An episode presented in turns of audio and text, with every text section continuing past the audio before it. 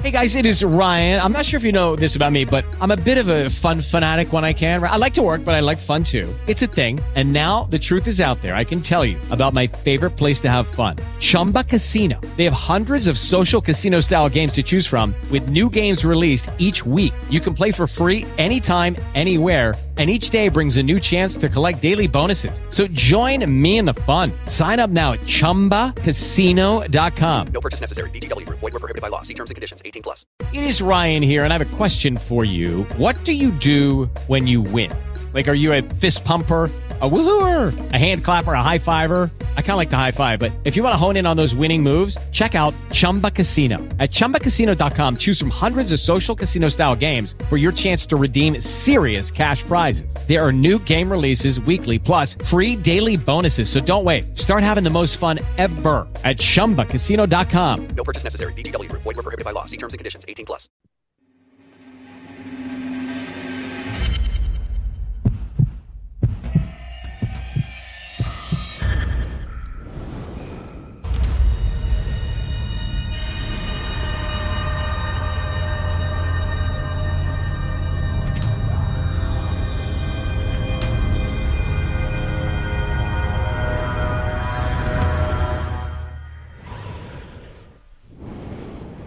Welcome to Brew Crime Podcast, where we drink brews, talk crime, conspiracies, fuck up the script, or whatever catches our attention. This is Mike and my co-host, Ed McMahon.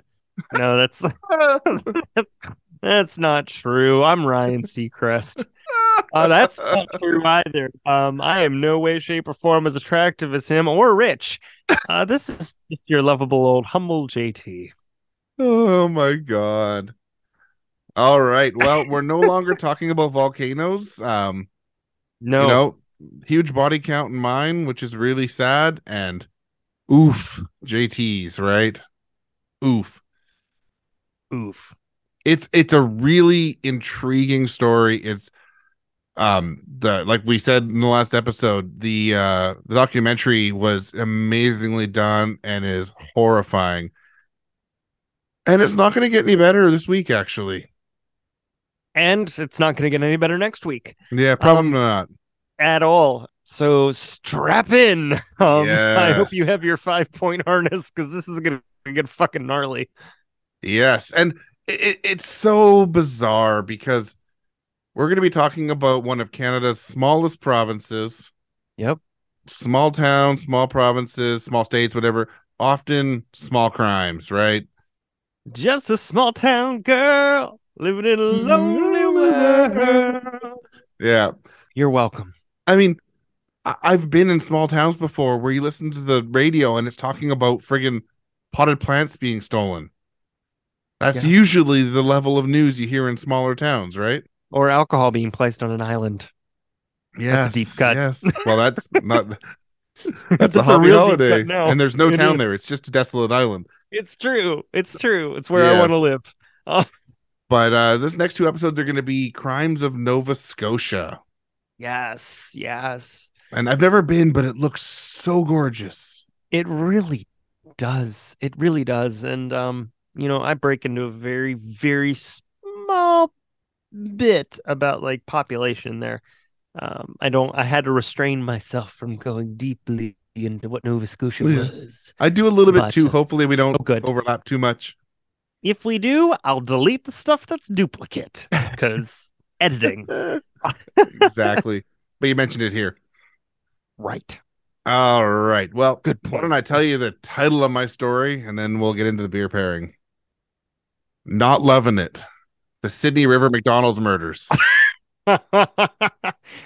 I won't be laughing later on, so I have to laugh now. Yes. Not loving it. Yeah, ba-da-ba-ba-ba. Fuck you, Ronald McDonald.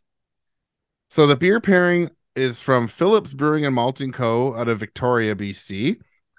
I was actually originally going to try to buy some beers from Nova Scotia because you can ship beer legally now across Canada, blah, blah, blah. But it was a minimum 12 can or 6 bottle order, and the shipping ended up being like $36. I thought, fuck it, Jeez. Not going to bother. Maybe in the future, but not this time. So here's the deal. if you want us to be able to have good beer that's representative of the areas we're covering, become a Patreon. That's what that means. You know, or rate and review so we're higher up so we get more revenue. I don't know what to tell you all. Exactly. But yeah, this is what we need. Amnesiac double IPA. And it's 2 reasons. Because after researching and writing this, I want to forget it. Oh, God. And it's a double IPA, and this is a West Coast IPA, so it's bitter because it left a bitter taste in my mouth. You know, this is not what you put under like a movie poster. These are not the reviews. No. I'm not psyched about this, but we are going to go through it because it's a story that needs to be told. So it's got like a bit of a fruity nose, a bit citrusy, piney, a little bit sweet on the nose. I'll admit it doesn't smell like it's super fresh. I'm not sure when this bottle was bottled. One of the 4-packs that I almost bought of cans was out of date at this liquor store, so who knows? This might not be the freshest beer in the world. It's got kind of a grapefruit flavor and then like a really like citrusy pith peel, like biting into like an orange peel. Tons of bitterness, some resin. It's definitely a West Coast IPA. Mm-hmm. And it comes in at a solid 8.5% alcohol. So it's not fucking around. No, it's not. No, it's not. But you're about to find out. Yeah, I'm going to have another sip of this before I start reading this. You guys didn't see that, but Mike's sip is literally the whole glass. No, I didn't chug it. I got to save some for later in the story. Right. The winter of 1991 into 1992, a trio of losers spent most of their time together. Sounds like my summers. Not this kind of losers, though. Oh, well, probably not, no. The trio was Derek Wood, 18, Freeman Daniel McNeil, 23, and Darren Muise, 18. Bob McKenzie, the principal at their old high school, Riverview High School, would later say they were regular students. And who knows? Maybe they were, but something changed. That was the case. Aren't they always? Like, they're always just like, they were regular people. I'm just waiting for one person to hop on the news and be like, they were assholes. And these guys were assholes. I guess that's next week.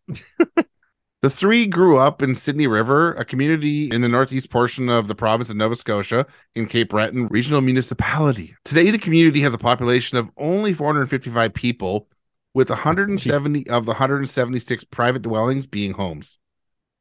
So it's small. I got more people in my building where I work. Yeah. There's more people in my building that I live in. When you say 400 people in a town, all I can think of is basically the island that Popeye was filmed on. Yeah. Like, that's all I get.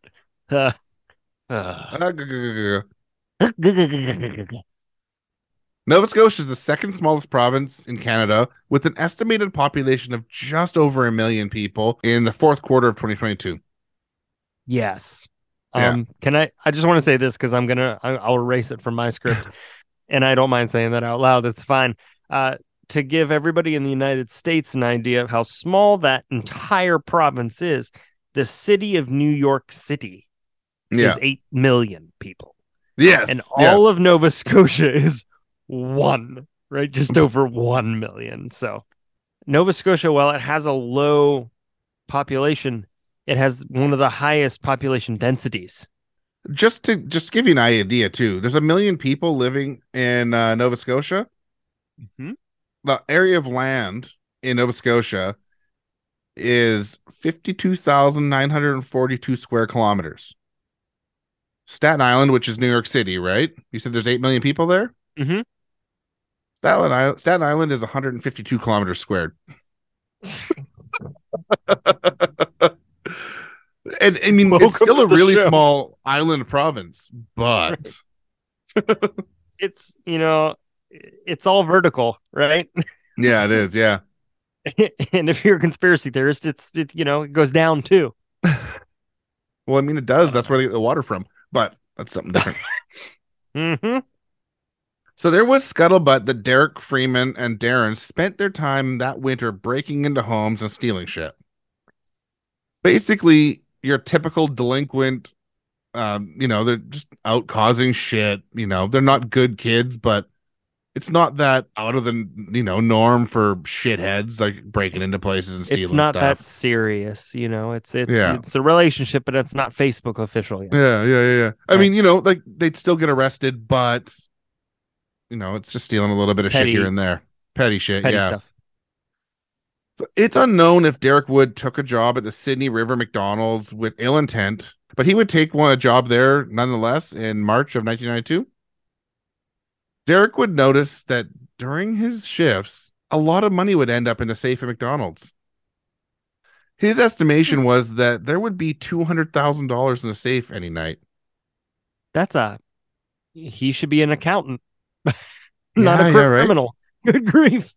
That's a big old number right there. That's a lot of money. And I mean, the number's probably right, but this amount would be huge for any group of kids. And with kids with a serious lack of morals, this would be too much to pass up. Yeah. So the plan was to rob Derek's place of work, so they'd start planning. No. May 6, 1992, Derek would head to work as normal and work his entire shift. Before leaving work, he would head to the basement of the restaurant and prop open a door that was almost never used at the McDonald's. I've literally never heard of a McDonald's with a basement, but... Actually, you know what? Many of them do, and you just don't know about it. I didn't know that either. Yeah.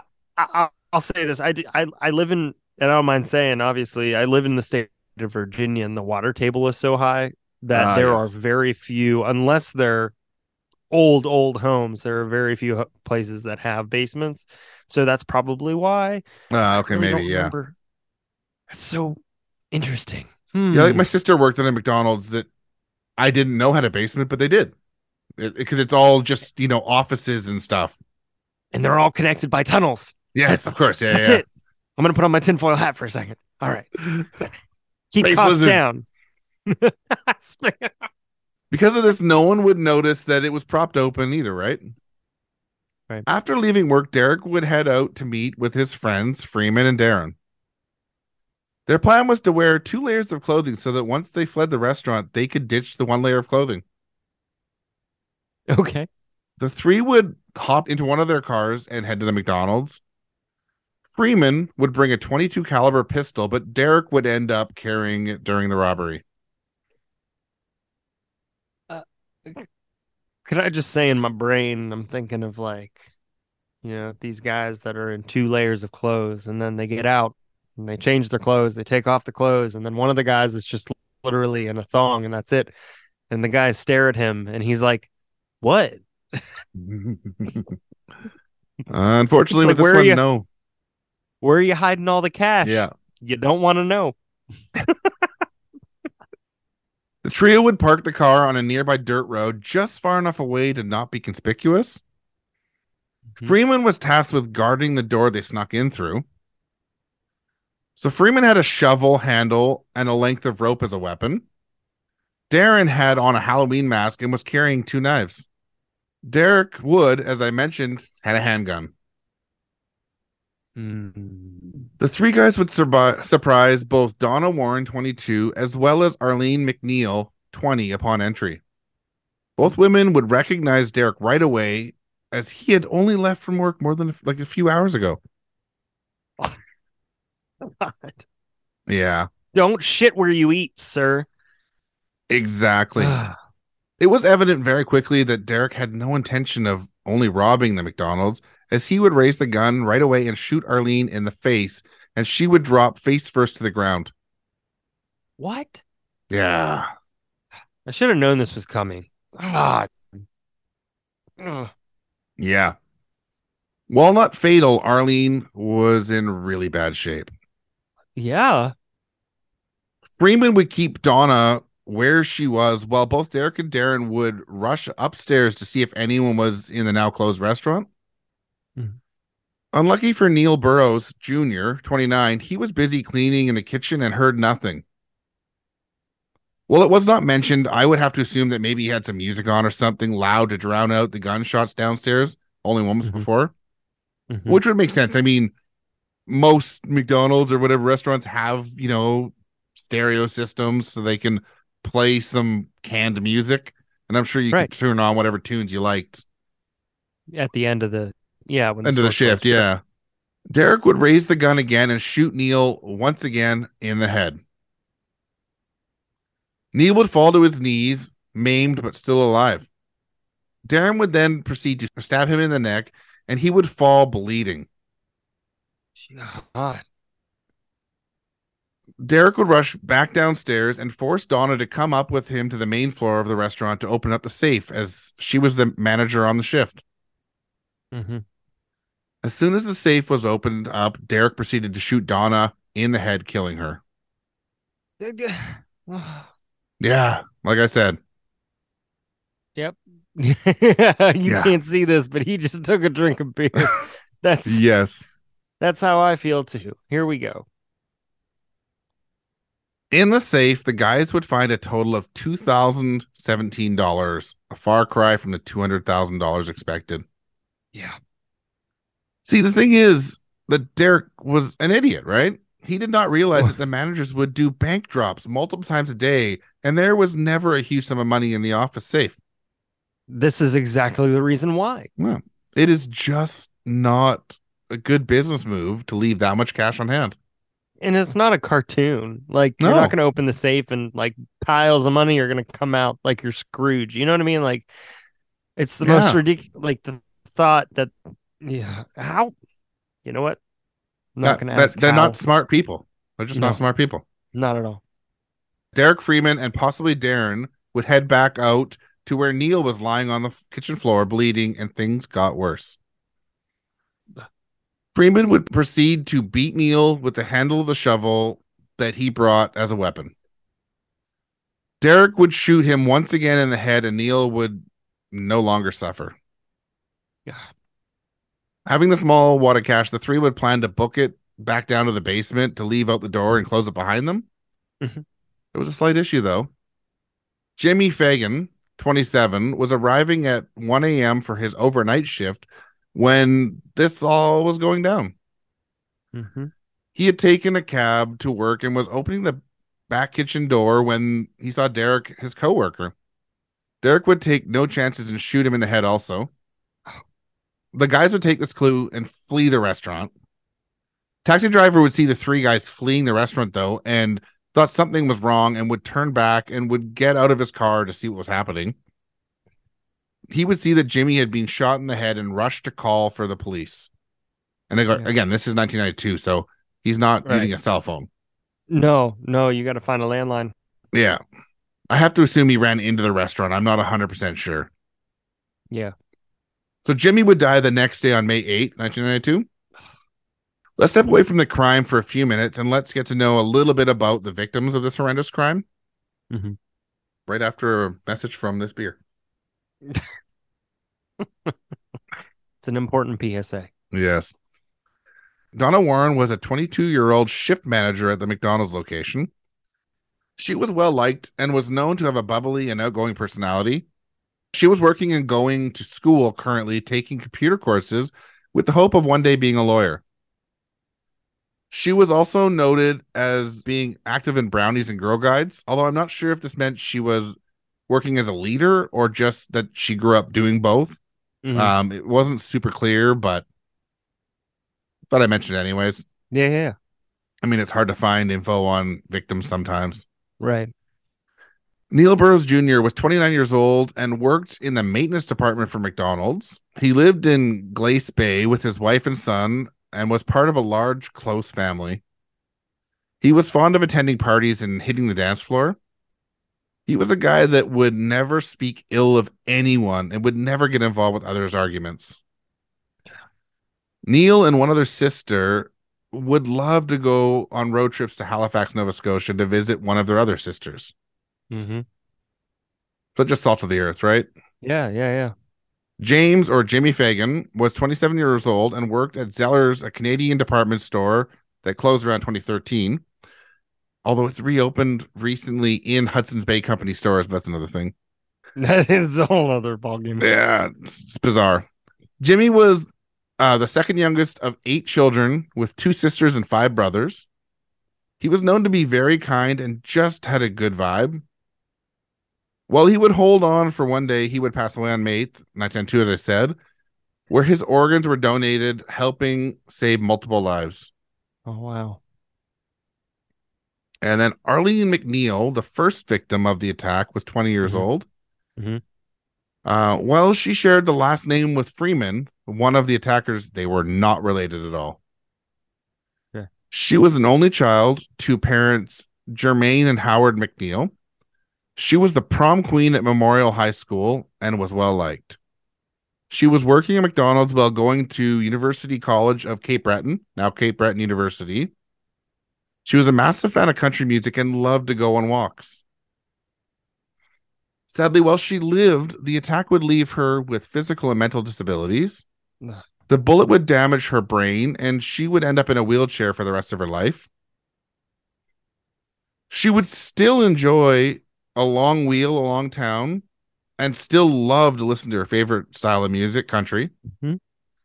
She would also become a big fan of computer games, which is, you know, it's great because now that she's not mobile as much, right? Yeah, absolutely.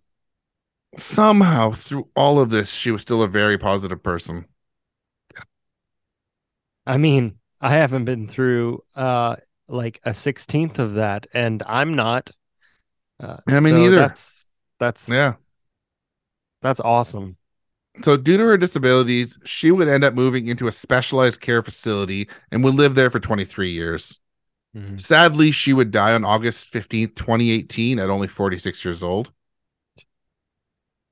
Yeah. And it sounds like she was, it wasn't fully unexpected. Like her health wasn't the greatest.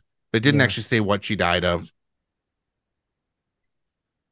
All right. Derek Wood, Freeman McNeil, and Darren Muise may have gotten away that night, but their freedom was not long-term. Good.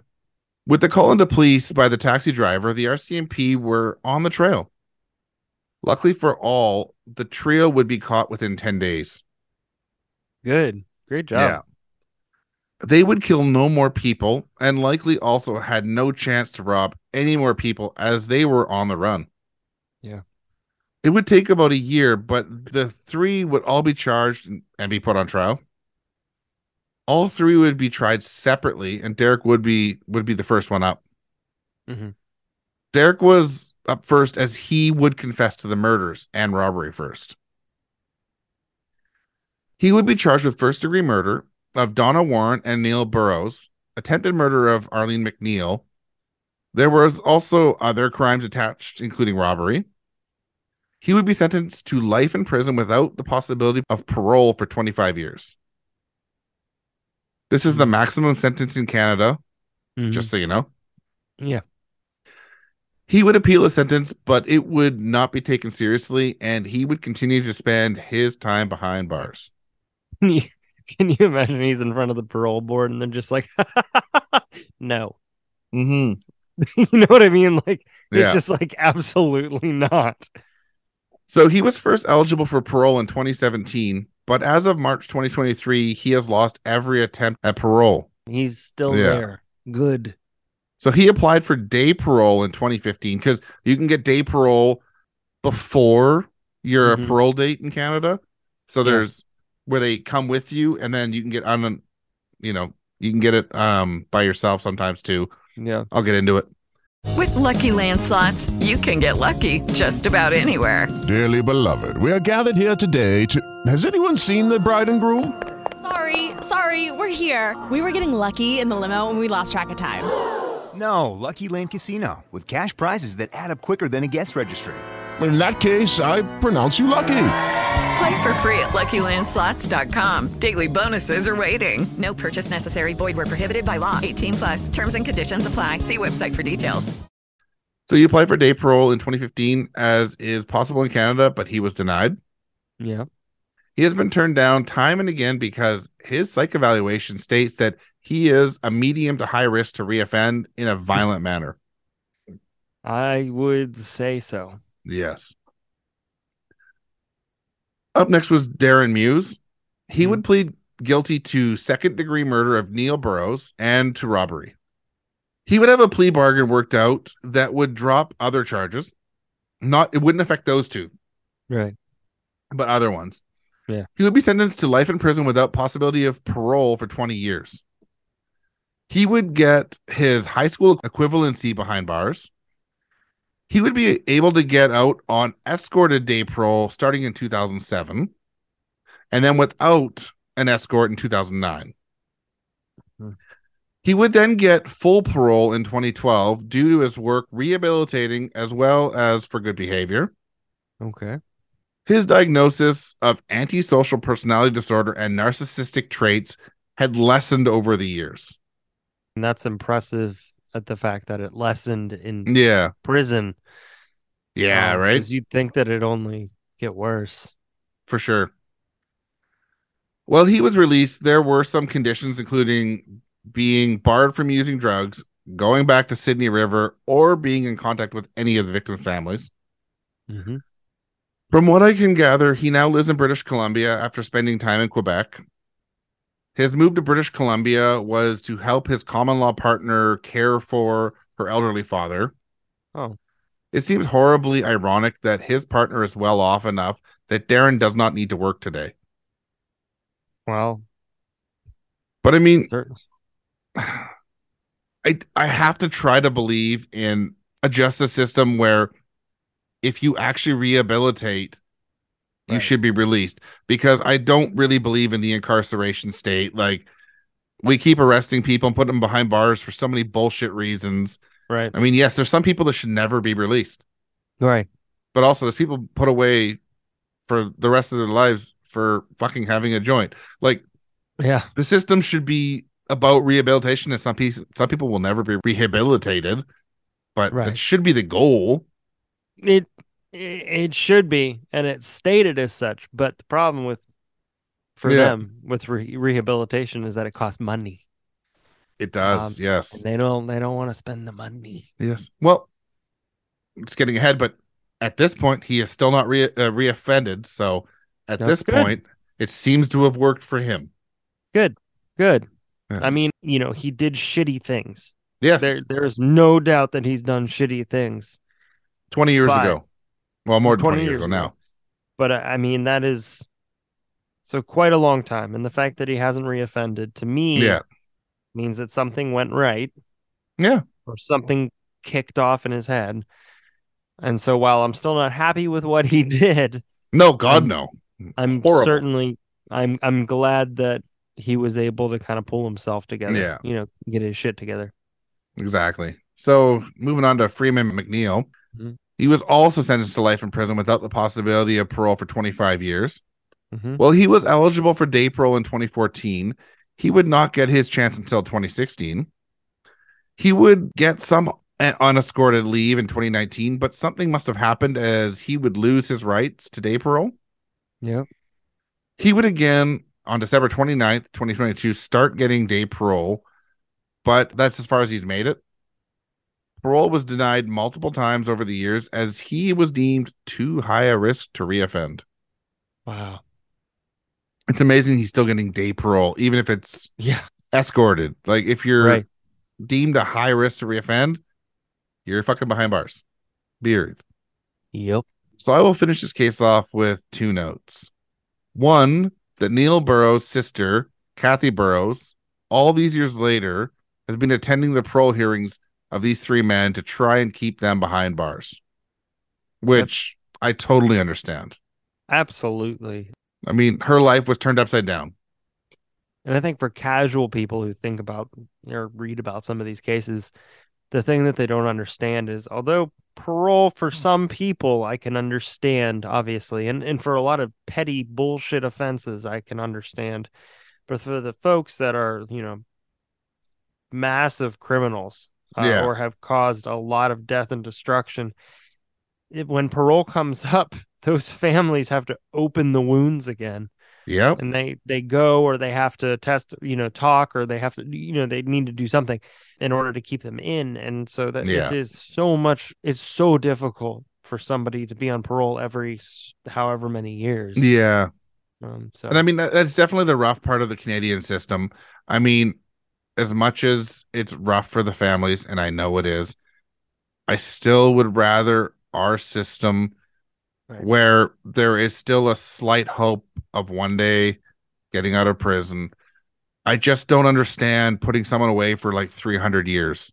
It just doesn't make sense. No. I know it's, you know, it justice for a family or whatever, but it's just ridiculous. No one is ever going to live that long. Cancer will get us all before that point. What's fascinating to me is I feel like, you know, the first like 10 times that they said 300 years was to make a point. Yeah. And they might as well just say for the rest of your natural life. Call it. Just say life then. But, you know, they seem to think it still makes a point to people who would be criminals. It doesn't go away for 300. It doesn't matter. They don't care. So, you know, yeah. No, they don't. I guess. And the second thing I just want to mention is that McDonald's where this all took place stayed open for 8 more years after the tragedy. But in the end, it would be closed and leveled. Yeah. And I think I read it still an empty lot to this day. I could be wrong, though. I'm amazed that they kept it.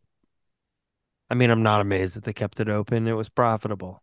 McDonald's overall corporate does not own the locations. They're all licensed out to local owners, right? So it's someone's local business. Yeah, it's true. I mean, as much as McDonald's is a huge, massive corporation, it's really a real estate company. Yeah. And it's just got a bunch of small business people that own the locations. You're right. Absolutely. It's like, Walmart is actually owned by some fucking billionaire in the States. But, McDonald's, the brand is owned by some big corporation, but each location is a small business person for the most part. Yep. Usually it's like small business company, ownership company, or one person or Exactly. Yeah. Well, that's the Sydney River McDonald's murders. I think throughout it's horrible. I think throughout you telling me this, I think it's interesting that you and I both basically picked mass shootings, but there's really, there's not a lot in Nova Scotia, right? Yeah, unfortunately, like most of the crimes that I read about were small petty crimes, right? And there's just been a couple really awful mass shootings for some reason. I think maybe it's because it's more rural. There's definitely more guns in rural Canada. This sounded, I didn't really mention it, but it sounds like this gun was a stolen gun. Mm-hmm. I don't know. What's fascinating to me is that for as little in terms of like big events, big crimes, it's interesting to me that for how few of those there are, that these people weren't transplants from different places. Mm-hmm. These people were from that province, right? Yeah, that region. And, they might not have been quite from Sydney River. I think they might have been from the other little small towns right there, but they were from Nova Scotia. Yeah. And so for me, like when I think of how few I found in terms of big occurrences, I'd think that if something happened, it probably wouldn't be from the folks in that general culture, that province. You wouldn't think, yeah. So it's interesting. I mean, it's literally just bad people. Like there's going to be a certain percentage of those folks, and they just happen to be that. Yeah. Well, I mean, it's something we were talking about today on a private chat with a couple other podcasters, and it was about school shootings. Mm-hmm. But there was another one. Unfortunately, the day of recording, there was another one in the States. There'll be probably 3 or 4 before this comes out, at least. Unfortunately, and it's awful. But in the history of Canada since Confederation, which was in 1867, there's been 20 school shootings, which is too many.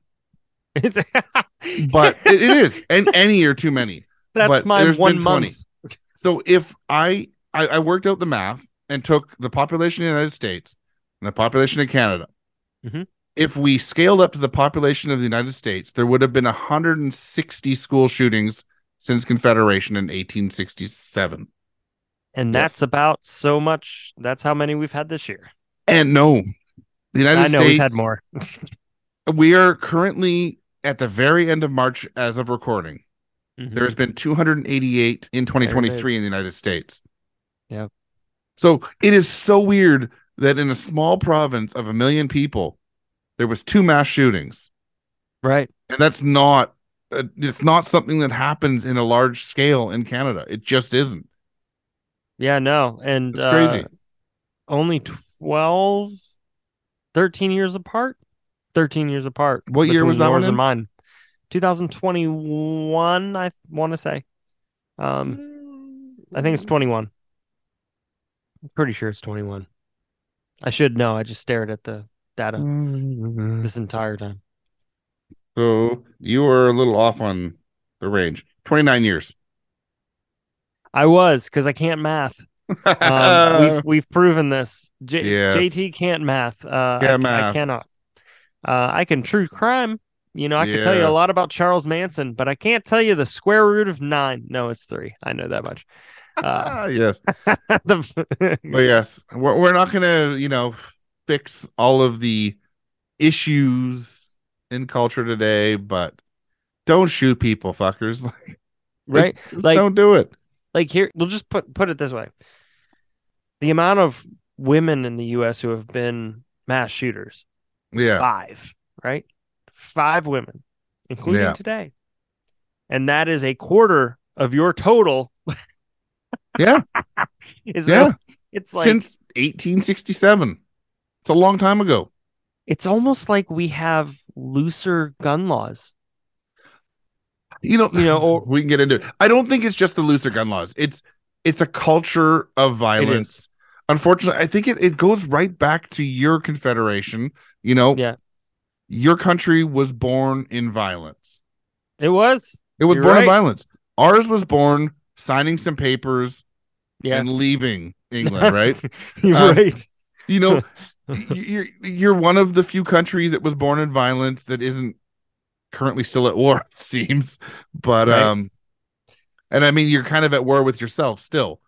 Well, and we selectively enjoy our history, right? Yes. We enjoy First and Second Amendment to a fault, literally to a fault. Well, and, the Pledge of Allegiance, it's kind of odd to people outside of the United States. We don't do that. I don't know of any other countries that do that. We don't. I don't know most of the prime ministers since Confederation. We don't celebrate that really.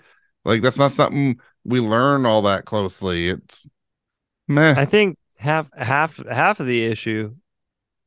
I like the fact that you brought that up is that the folks that represent the different states and the government and stuff, they're idolized as celebrities. Yeah.